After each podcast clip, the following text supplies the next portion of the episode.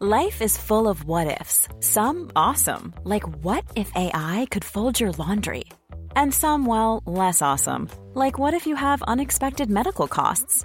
United Healthcare can help get you covered with Health Protector Guard fixed indemnity insurance plans. They supplement your primary plan to help you manage out of pocket costs. No deductibles, no enrollment periods, and especially no more what ifs. Visit uh1.com to find the Health Protector Guard plan for you.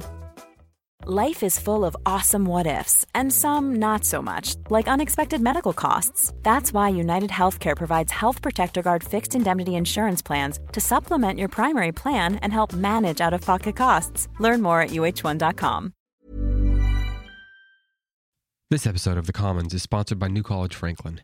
At New College Franklin, students and professors together find their place in an educational tradition that stretches back for ages, returning to tried and true educational practices and texts that have been discarded for too long. Through a robust exploration of the great books and the classical seven liberal arts in an environment of rich conversation, shared life, and spiritual discipleship, new college students see how they fit in the unfolding story of redemption.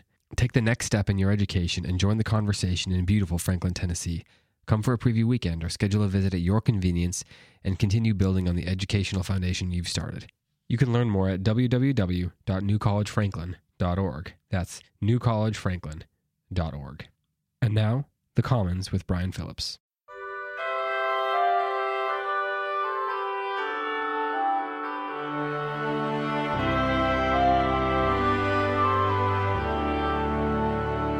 Well, hello, and welcome back to The Commons, part of the Circe Podcast Network. I'm your host, Brian Phillips.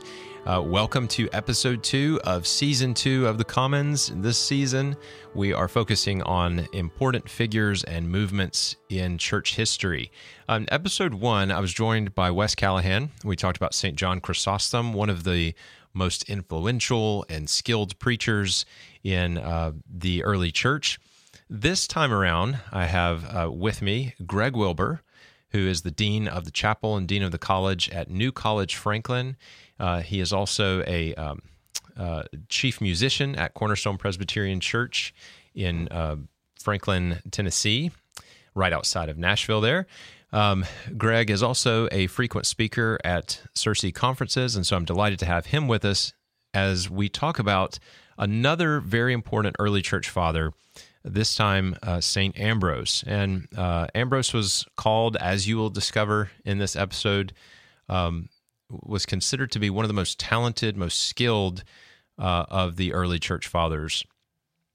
And so uh, we're going to talk about all of the different ways in which his his uh, gifts were shown in the office of bishop, uh, and then focus in a little bit on one of Greg Wilbur's great um, strengths, and that is music. How did St. Ambrose influence music in the early church, and how has that influence uh, been carried over even into modern day practices in the church? So it's a great episode. Thank you all for joining me. Hope you enjoy it. Now joined uh, by Greg Wilbur from New College Franklin.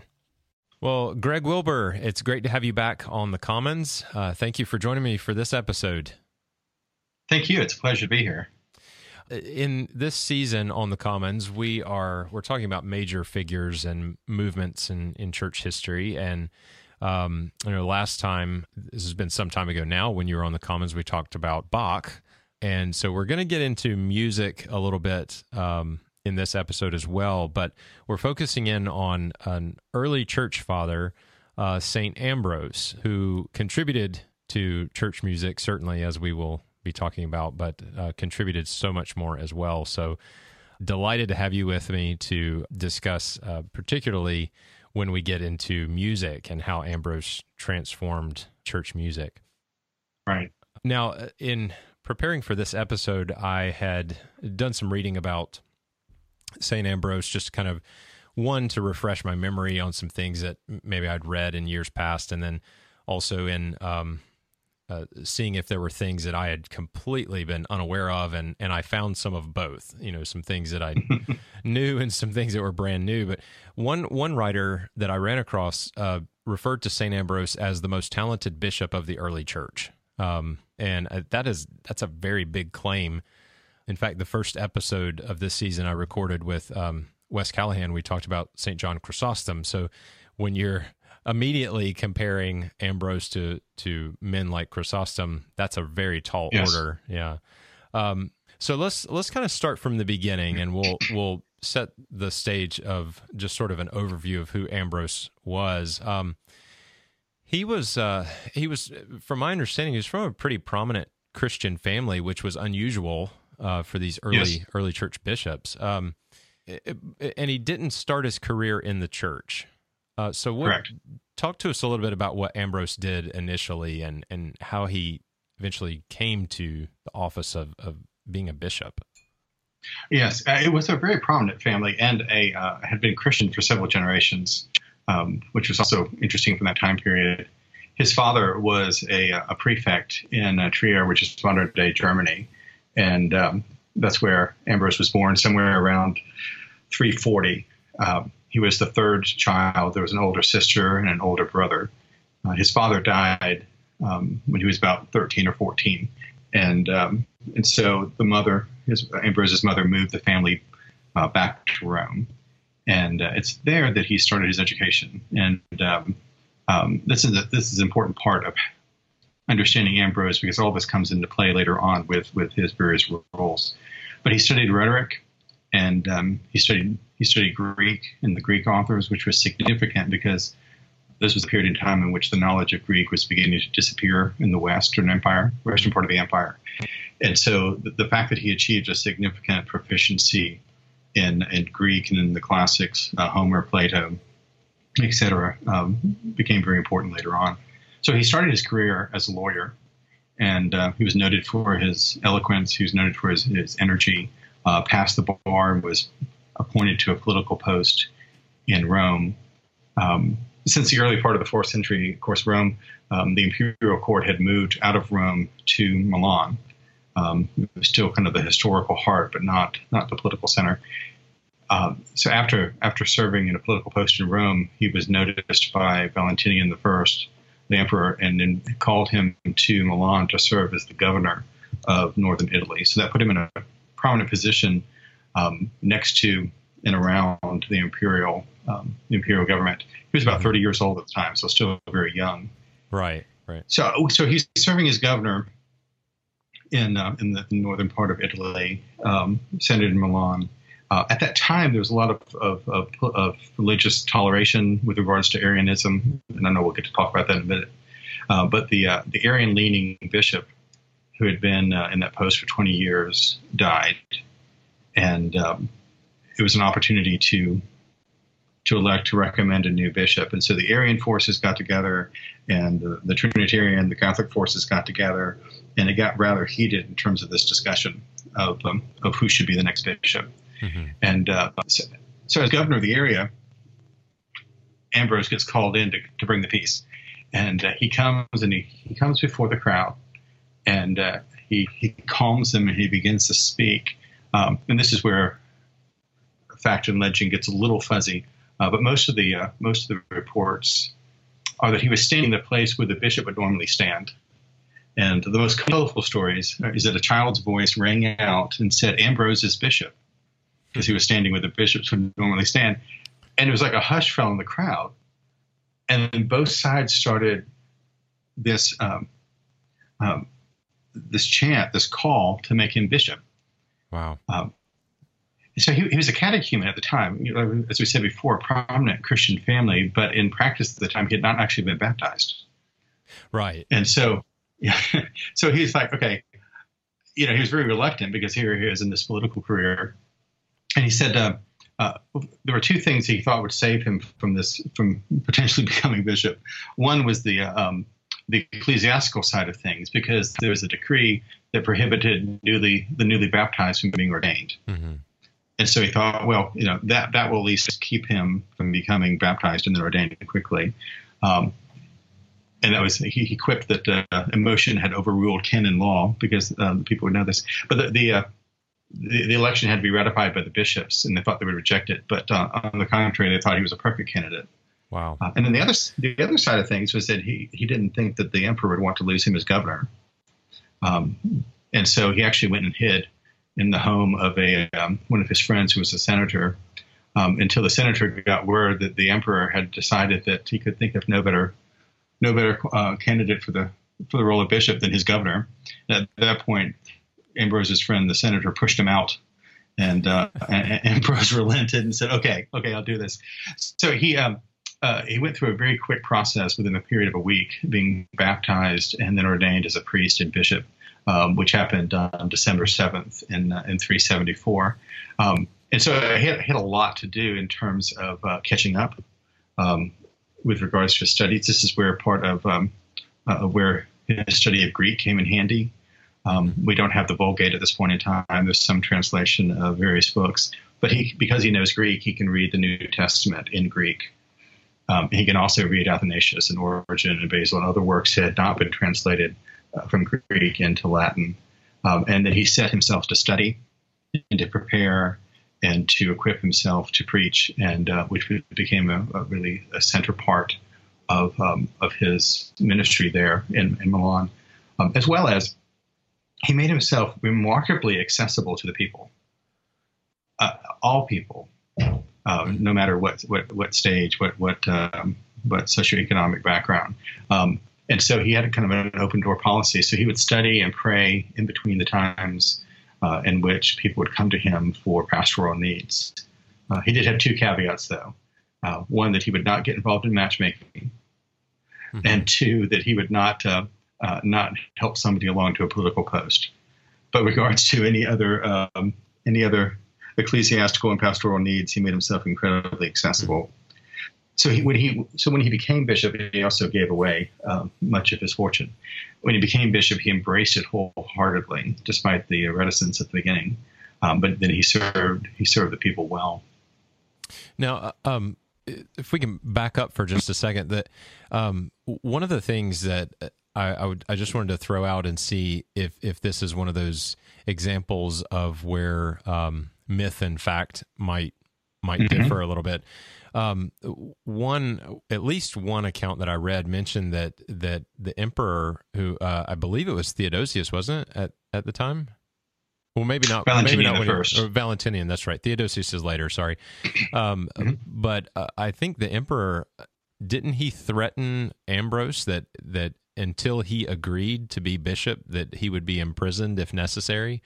Um, Did you have you uh, run across that at all? Is it? I, I have. There's another, yeah, number of interesting stories. Um, um, with regards to uh, the role of, of, of um, the emperor and the bishop, um, um, you know, it's an interesting relationship, and there's some other things we can tease out here in a little bit.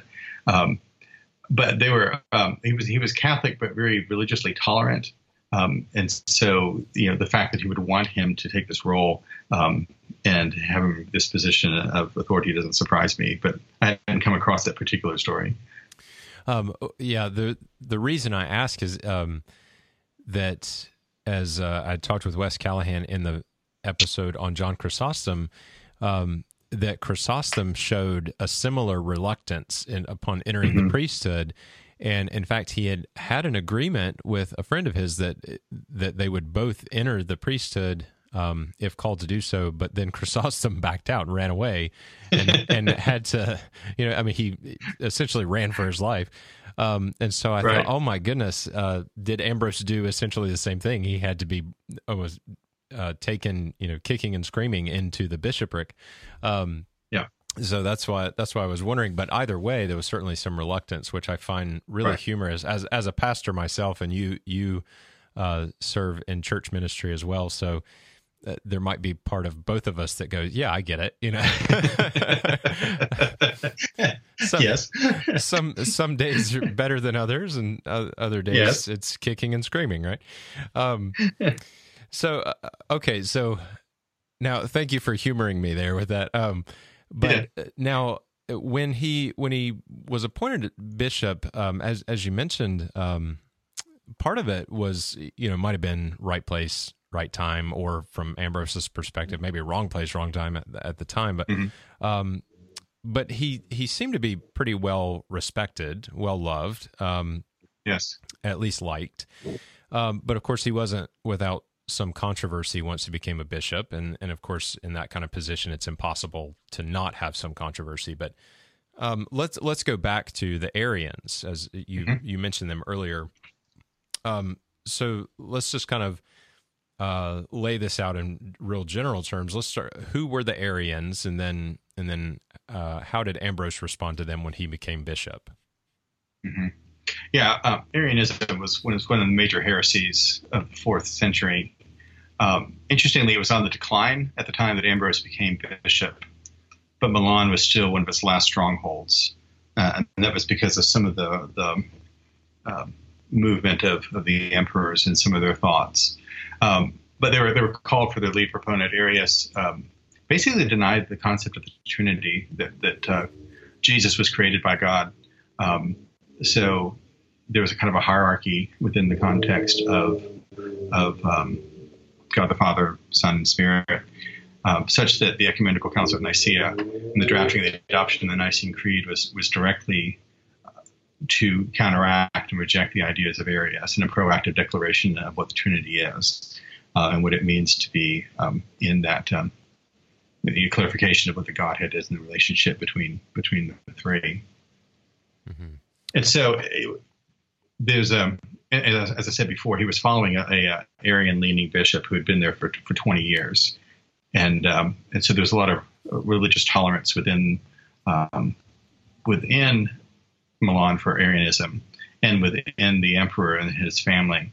Um, interestingly, his brother Satyrus, who also was a governor in, a, in another area, once Ambrose was elected as bishop, he quit his position and moved to Milan um, to help take care of the administrative duties of the diocese so that Ambrose could concentrate on pastoral duties because he knew that there would be much to do with regards to um, um, rooting out the rest of Arianism in that area. And that's two of the great things that Ambrose did in terms of the end of paganism um, and, and, the Roman area, as well as rooting out the last vestiges of, um, of Arian thought. But part of this is wrapped up in um, the, the secession of, um, of emperors. And um, w- without getting too cloudy in details, uh, this is, uh, I think, kind of interesting and important to see how some of these things played out. As I said, Valentinian I was the one who appointed him governor of the area. He was killed in battle in uh, the northern frontier. He had uh, two sons, um, half brothers. One Gratian he named as co-emperor, and uh, his other was Valentinian II. So when Valentinian I was killed, Gratian um, moved to take over as, as uh, from his position as co-emperor, but the army supported Valentinian II as emperor, and at the time he was only four years old. Uh, so it was really it was really Valentinian's mother, um, uh, Justina, who, who was holding the power reins. So Gratian continued to the north, and he controlled Britain and Spain and Gaul, and had a good relationship with Ambrose. Uh, Italy was controlled by Valentinian II, but really his mother, um, who was who was a very staunch Arian, and um, and that's where a lot of the conflict came in. And uh, so she knew as long as Gratian was alive, there was not much that she could do uh, because in terms of the power uh, power struggle. So she just kind of bided her time for a while, but she kept kind of poking things. For example, she invited a, uh, an Arian bishop to reside as a member of the imperial court in Milan. So you have Ambrose as the uh, ecclesiastical head of Milan, right? Um, but with but within the imperial court, you have an Arian bishop who doesn't have oh. a doesn't have a church, but has this has this uh, political role right. under the protection of the of the empress. So he still had um, the title of a bishop, but just not the not a church to oversee. Right. right. Okay. So two bishops in the same city, one an Arian, one the greatest opponent of Arianism in the empire at the yeah. time. Right. Okay. and, and one and one ecclesiastical and one political. Mm. Um, and that's and that's one of the things that we see too with with the idea that um, of um, uh, of seeing God as um, as uh, non-Trinitarian, that you lose this concept of relationship. And so within Arian thought, there was a lot of, of, of outworking with regards to um, the relationship between the church and the state, so that bishops were seen as the emperor's bishops, and uh, they could move them around as they so desired. Uh, but with tr- Trinitarian thought coming out of, out of Nicaea, um, the idea of of, of um, various roles and responsibilities, and seeing a separateness of the um, the structure of the church from the political structure, mm-hmm. gave Ambrose uh, a particular position on which to stand on uh, on issues that arose between himself and between whoever was in control of the political sphere. And, and one of those happened to be Justina at this point in time. Um, what happened is is that um, Gratian was left with the entire empire to defend, um, and so he named Theodosius, who was a Spanish general and a Catholic, as Empire of the East to help him out. Uh, but about five years later, Gratian was assassinated. Um, Maximus, who was the uh, the general, the treacherous general behind the assassination, then threatened to take over Italy and uh, to displace Valentinian II. Now, this, this, is an interesting move here. So you've got you've got uh, um, uh, Gratian's former general who's assassinated him, had him assassinated, and is about to take over Valentinian's second area in, uh, in, in Italy, where where Ambrose is. So, despite all the differences, uh, Justina goes to Ambrose and asks him to be an ambassador to Maximus to keep him from invading Italy, hmm. Which he does. Hmm. And so here we have this fascinating instance of, uh, of a churchman mediating a political and military conflict. And so he goes to Maximus, and Maximus does relent and uh, decides to leave Italy in peace and just continue um, settling more in the north. Um, so, interestingly, by um, by doing so, that also solidified Valentinian II and Justina's power uh, over the um, over Italy and over um, over Milan. Um, but it also saved Italy from the invasion of Maximus. So, you know, so now Justina has this newfound um, opportunity and authority with Gratian out of the way. And so in, in 386, uh, she decides the time is right to give her imperial Arian bishop his own church. And so she demands that Ambrose hand over one of the basilicas in Milan for Arian worship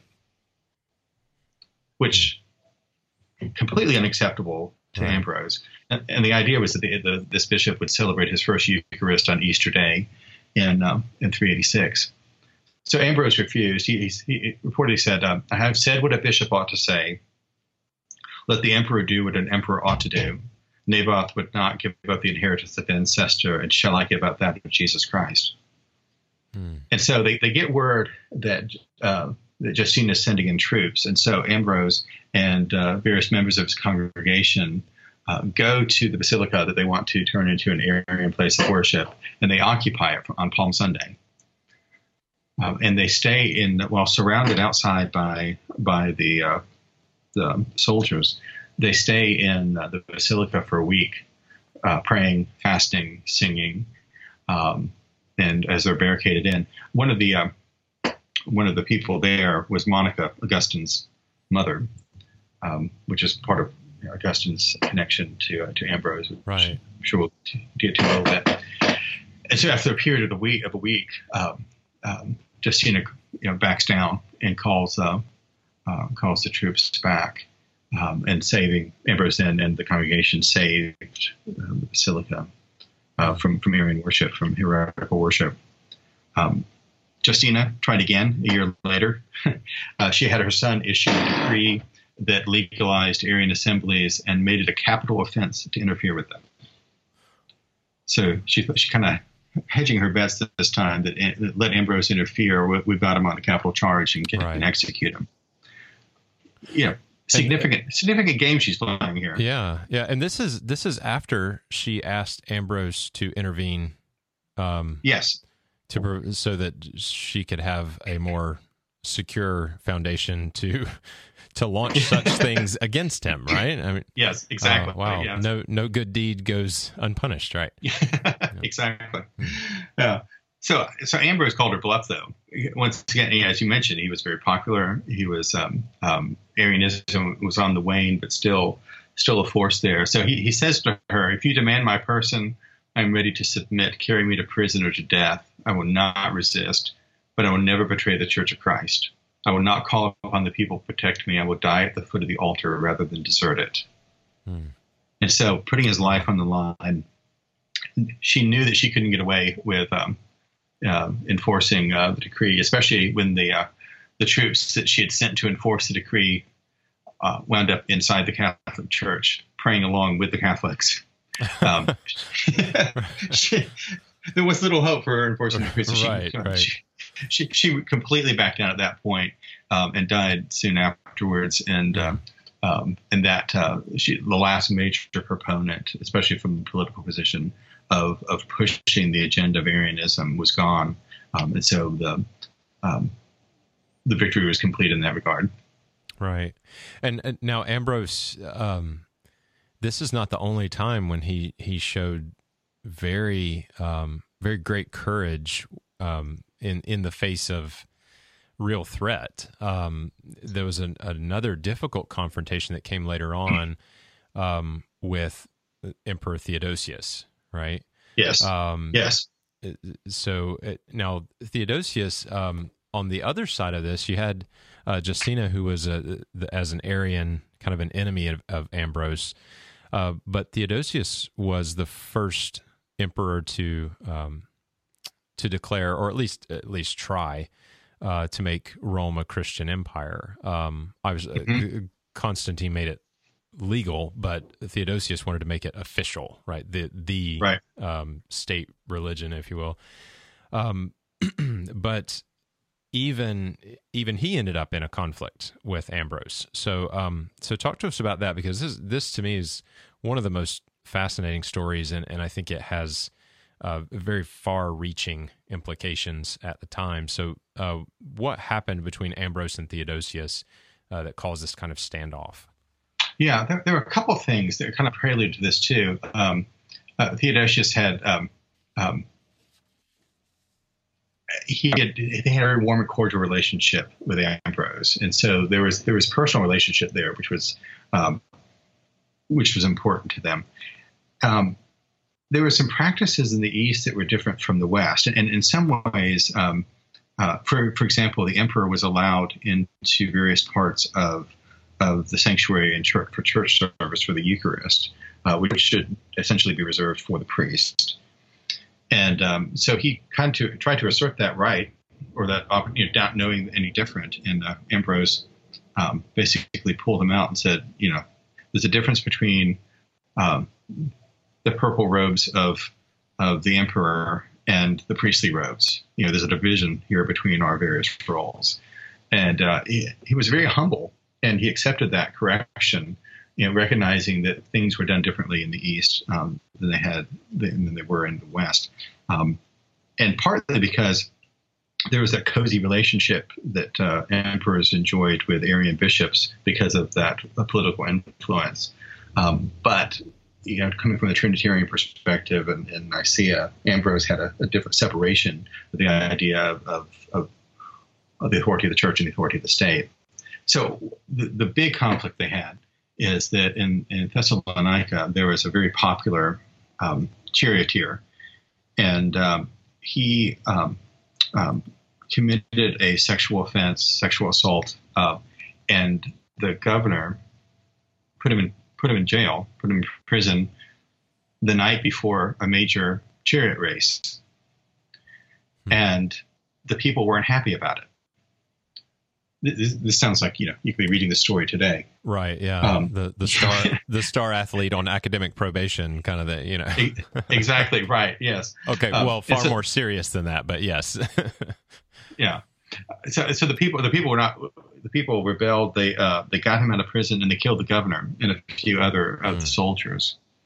And so uh, Theodosius was not happy and uh, sent instructions to the soldiers that when um, when people arrived at the circus for the next games um, to lock the doors and kill them all. Mm-hmm. And so they did, and they slaughtered 7,000 men, women, and children um, on that day um, he he actually sent another message revoking his initial order, but they got there too late.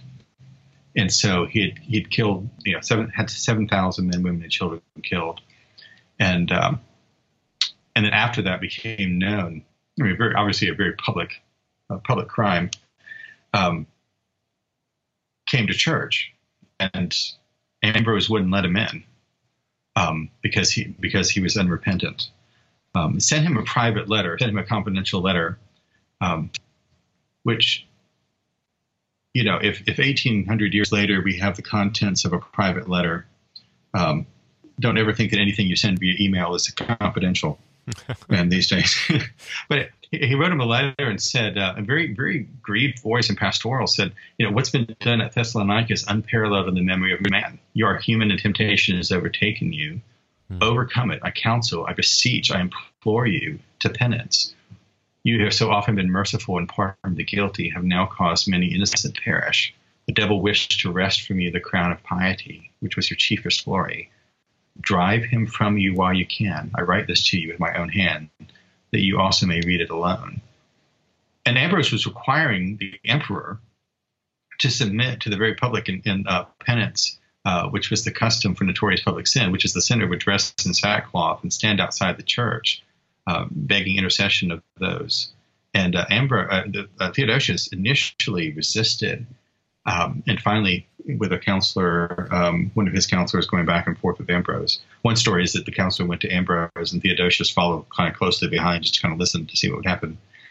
Um, but he did. He uh, he exactly did that for several months. Um, entered into penance for this sin, for this slaughter, and on Christmas Day of that year, um, that um, um, Ambrose brought him back into communion. So it was basically early church discipline, but it was the emperor.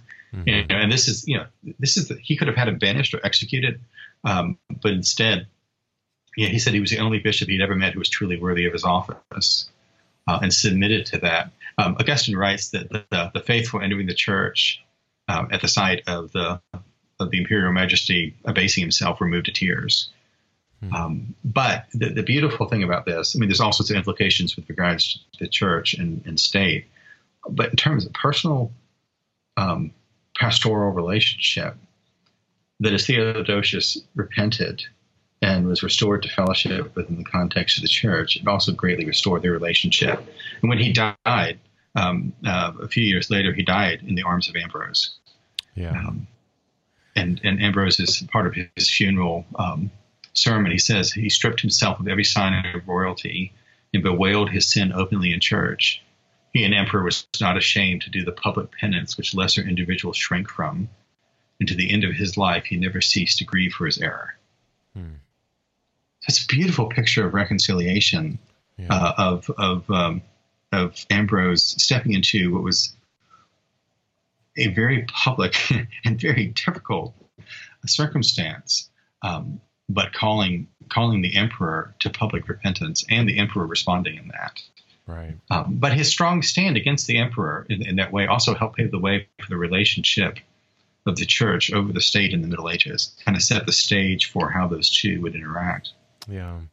And it's it's interesting to me in reflecting over that story how um, you know later in church history you you do have examples of um, abuse is either way when at different points in history you have the church kind of uh, exerting great authority over the state, and sometimes that that does not go well. It ends very mm-hmm. badly, uh, and then at other times the state exerting control over the church, and that ends badly.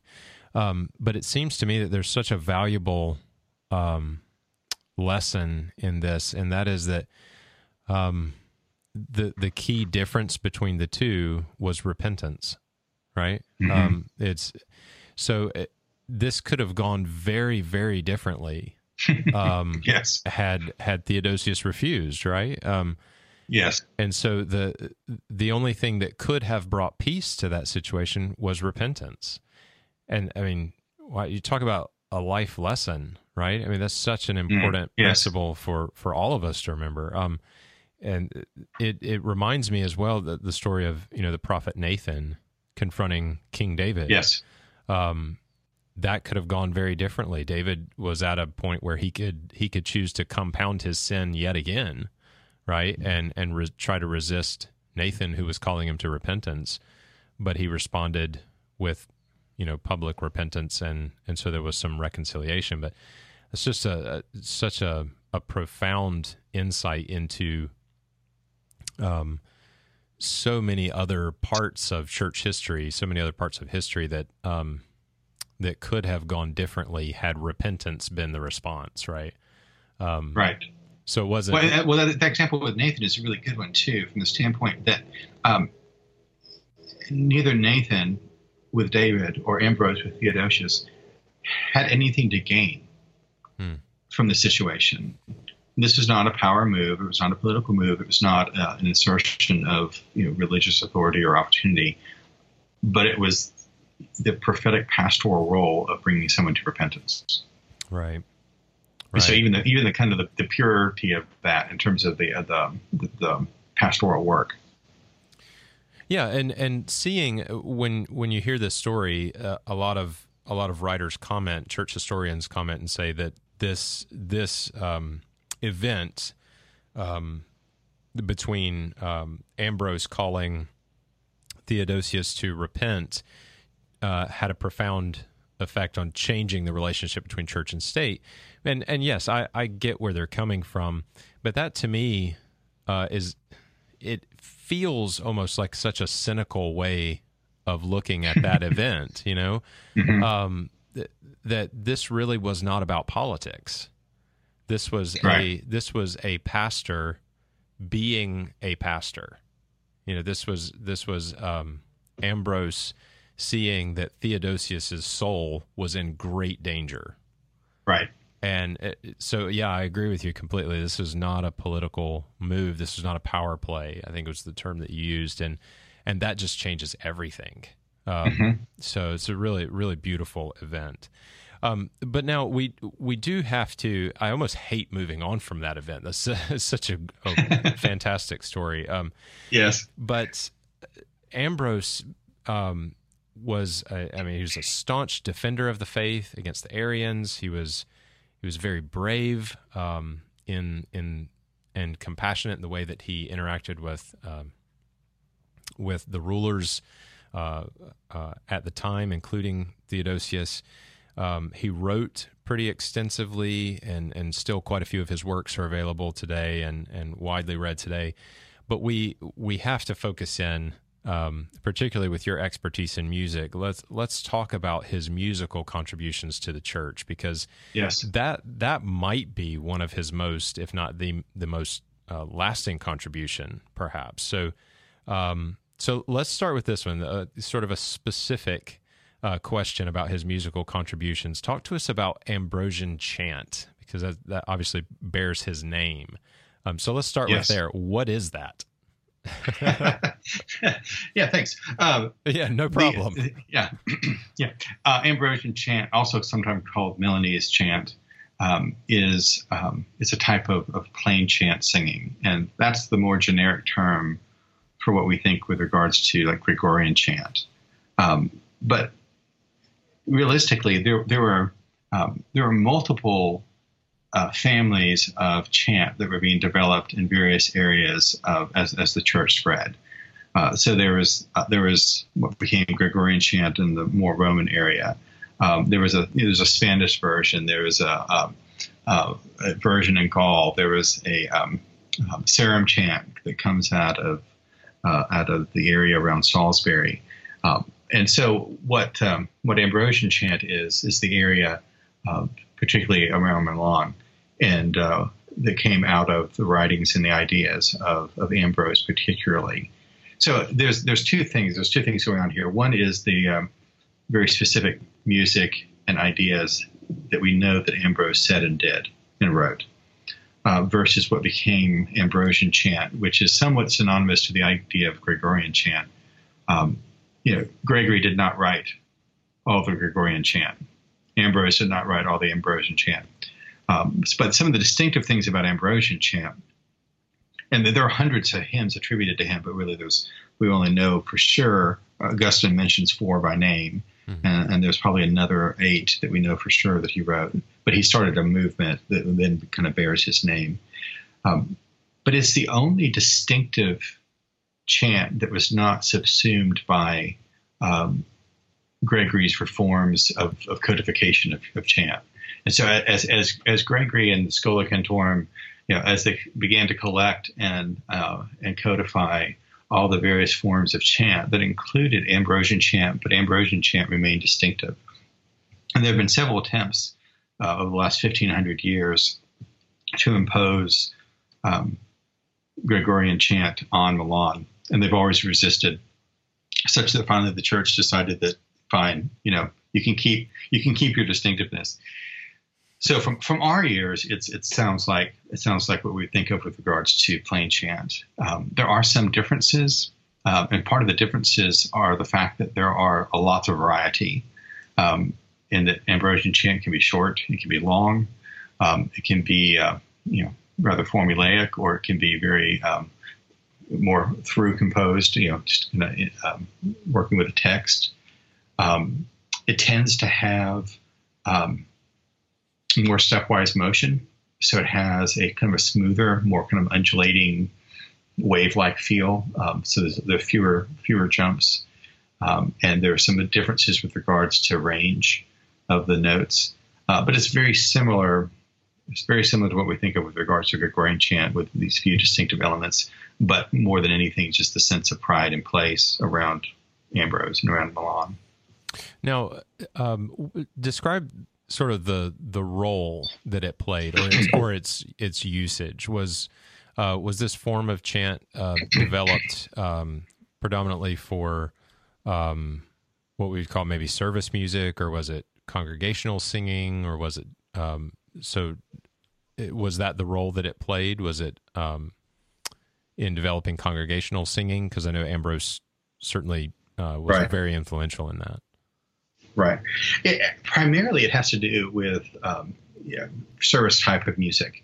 Um, at the same time, though, he was also uh, bringing the ideas of, of hymnody to the West.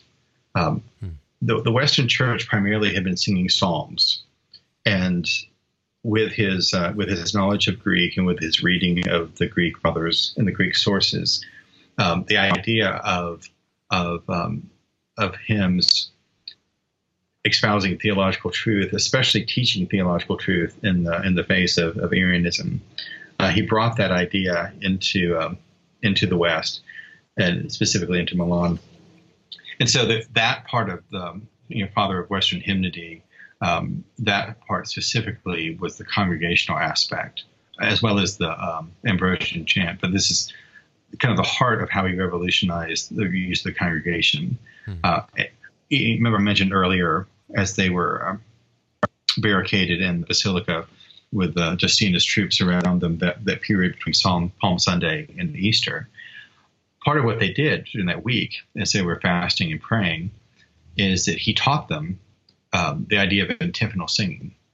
Uh, these these more Eastern ideas instead of responsive singing, uh, which was more typical in the West, there'd be a single person who would sing something. There would be a response. Mm-hmm. Antiphonal is is divided between groups and singing back and forth. And so as they were, you know, biding their time, um, waiting to see what was going to happen, he taught them antiphonal singing uh, which included the women, which was kind of a question of the day about what role should women have in, in singing and, and worship, primarily because of, of um, uh, association of, with female choruses and pagan worship. Um, but including the women, antiphonal singing, um, but he taught them also melodies that he had written as well and lyrics, which were you know, sim- simple, direct, to the point, had a strength to them. Uh, and had a had a metrical um, rhyming um, aspect to them, so they would be they would be easily known uh, and and learn theology. So this was this was uh, somewhat common in the East, but it was relatively unknown in the Latin West. And part of this is because of his ability to read the Greek sources right. and to bring these ideas to bear. And so then that gave his um, that gave his people, his congregations, the opportunity to sing together and to be uh, participants in the worship and to sing theological truth. So there's, as far as how that carries over into uh, later developments of, the, of of church music, there's really there's not a whole lot that we that we don't owe to to Saint Ambrose in in some respect, right? When it comes to church music, Um, right. Yes. Uh, between yeah, the, the con- singing. Yeah, congregational singing and and being the father of, of hymnody as we think of it, and the mm-hmm. an, uh, antiphonal singing. That um, it's a very important contribution. One um, one question that I that I did that I do wonder about when you mentioned the antiphonal singing as opposed to responsive singing. Um, how did that affect, or, or did it affect uh, church architecture? Um, you know, I, I, know you see a lot of a lot of older churches now, it, particularly in the Western tradition, designed with like the split choir lofts. Mm-hmm. Um, or and, and I guess you don't see it quite as much anymore, but it that used to be pretty common. Was that uh, where you have the choir lofts half facing the other half of the choir, right? And uh, was that part of antiphonal singing? Is that why that developed? There's a beautiful um, relationship between um, architecture and church music, in uh, in terms some of it's kind of chicken and egg type of situation. Hmm. Um, you know, there are ways in which uh, architecture influenced composers to think differently about music. There are ways in which um, um, the needs of music influenced how buildings were designed. So there's a very interesting symbiotic relationship between the two. Um, but yeah, that, that idea of having side to side um, to the antiphonal aspect back and forth. Uh, but that, that's you know you can also do front and back and so you know, other other yeah. other ways as well. But that, that, that yeah that idea of the split chancel does have that built in. Well, this this conversation has has really shed a lot of light to me on why St. Ambrose, as as that one writer said, is considered the most talented bishop of the early church. Um, hmm. a, a, brave man, defender of the faith, and um, we're we're still kind of enjoying uh, the fruits of his labor, um, particularly in the, in the world of church music. Um, um, so, as as we close this this episode, do, um, do you have any any favorite writings or favorite uh, stories about about St. Mm-hmm. Ambrose that you want to share eh, as we part, and then uh, kind of a second part of that. Um, anything that you would recommend to listeners about learning more about his contributions or, or work? Yeah, this a couple of things. Um, you know, when you when you read Augustine's Confessions, we haven't even talked about Augustine briefly. Um, you know, Augustine was so um, even as um, before he came to Christ was was Ambrose's rhetoric was so well known that he came to Milan just to hear Ambrose preach, not because he cared what he had to say, but how he said it. Hmm. Uh, and it was there that he began to really hear the gospel in a in a distinct way. And so when when, when Augustine is talking in the Confessions about how I did weep at thy hymns and canticles, he's talking about what Ambrose was doing in worship and, and music in the church.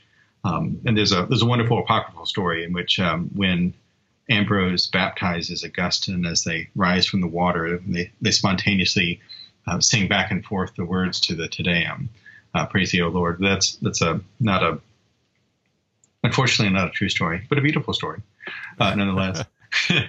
um, but there's um, some of the, some uh, of the best stories aren't aren't true and and don't have to be you know? Yes.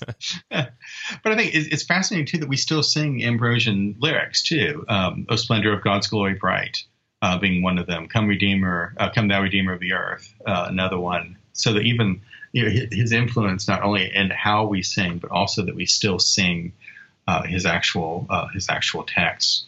Mm. um, one of the things that I appreciate from the standpoint of um, of um, enjoying the quadrivium and the idea of um, music of the spheres and the great dance is that uh, he picked up those same ideas of cosmic harmony and uh, the, the, idea that God's cosmos is harmonious and musical in a very fundamental sense, um, and embraced that, but with a Christian interpretation.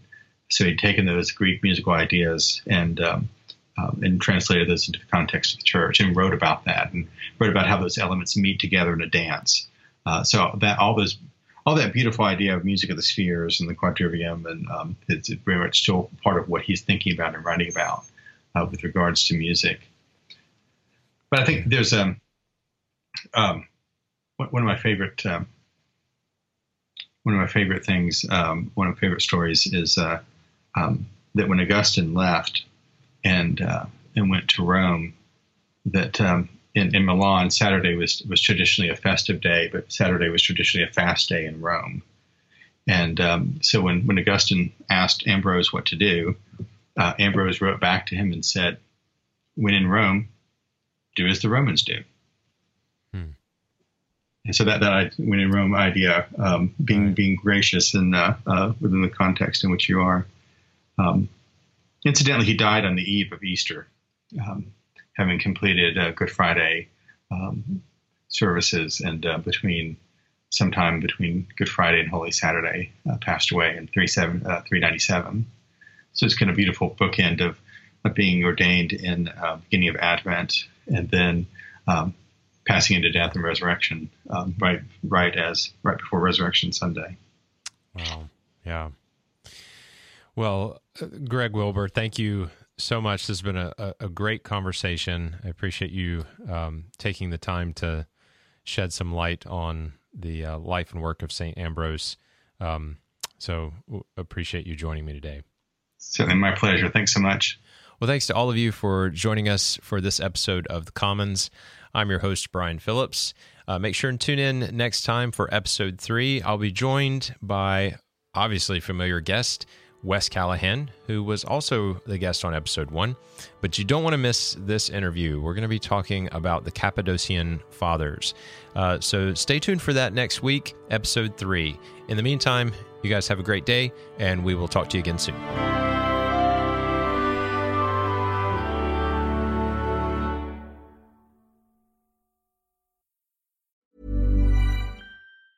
Ever catch yourself eating the same flavorless dinner three days in a row? Dreaming of something better? Well, HelloFresh is your guilt free dream come true, baby. It's me, Keke Palmer. Let's wake up those taste buds with hot, juicy pecan crusted chicken or garlic butter shrimp scampi. Mm. Hello Fresh. Stop dreaming of all the delicious possibilities and dig in at HelloFresh.com. Let's get this dinner party started. Imagine the softest sheets you've ever felt. Now imagine them getting even softer over time. That's what you'll feel with Boll and Branch's organic cotton sheets. In a recent customer survey, 96% replied that Boll and Branch sheets get softer with every wash. Start getting your best night's sleep in these sheets that get softer and softer for years to come. Try their sheets with a 30-night guarantee. Plus, get 15% off your first order at bollandbranch.com. Code BUTTERY. Exclusions apply. See site for details.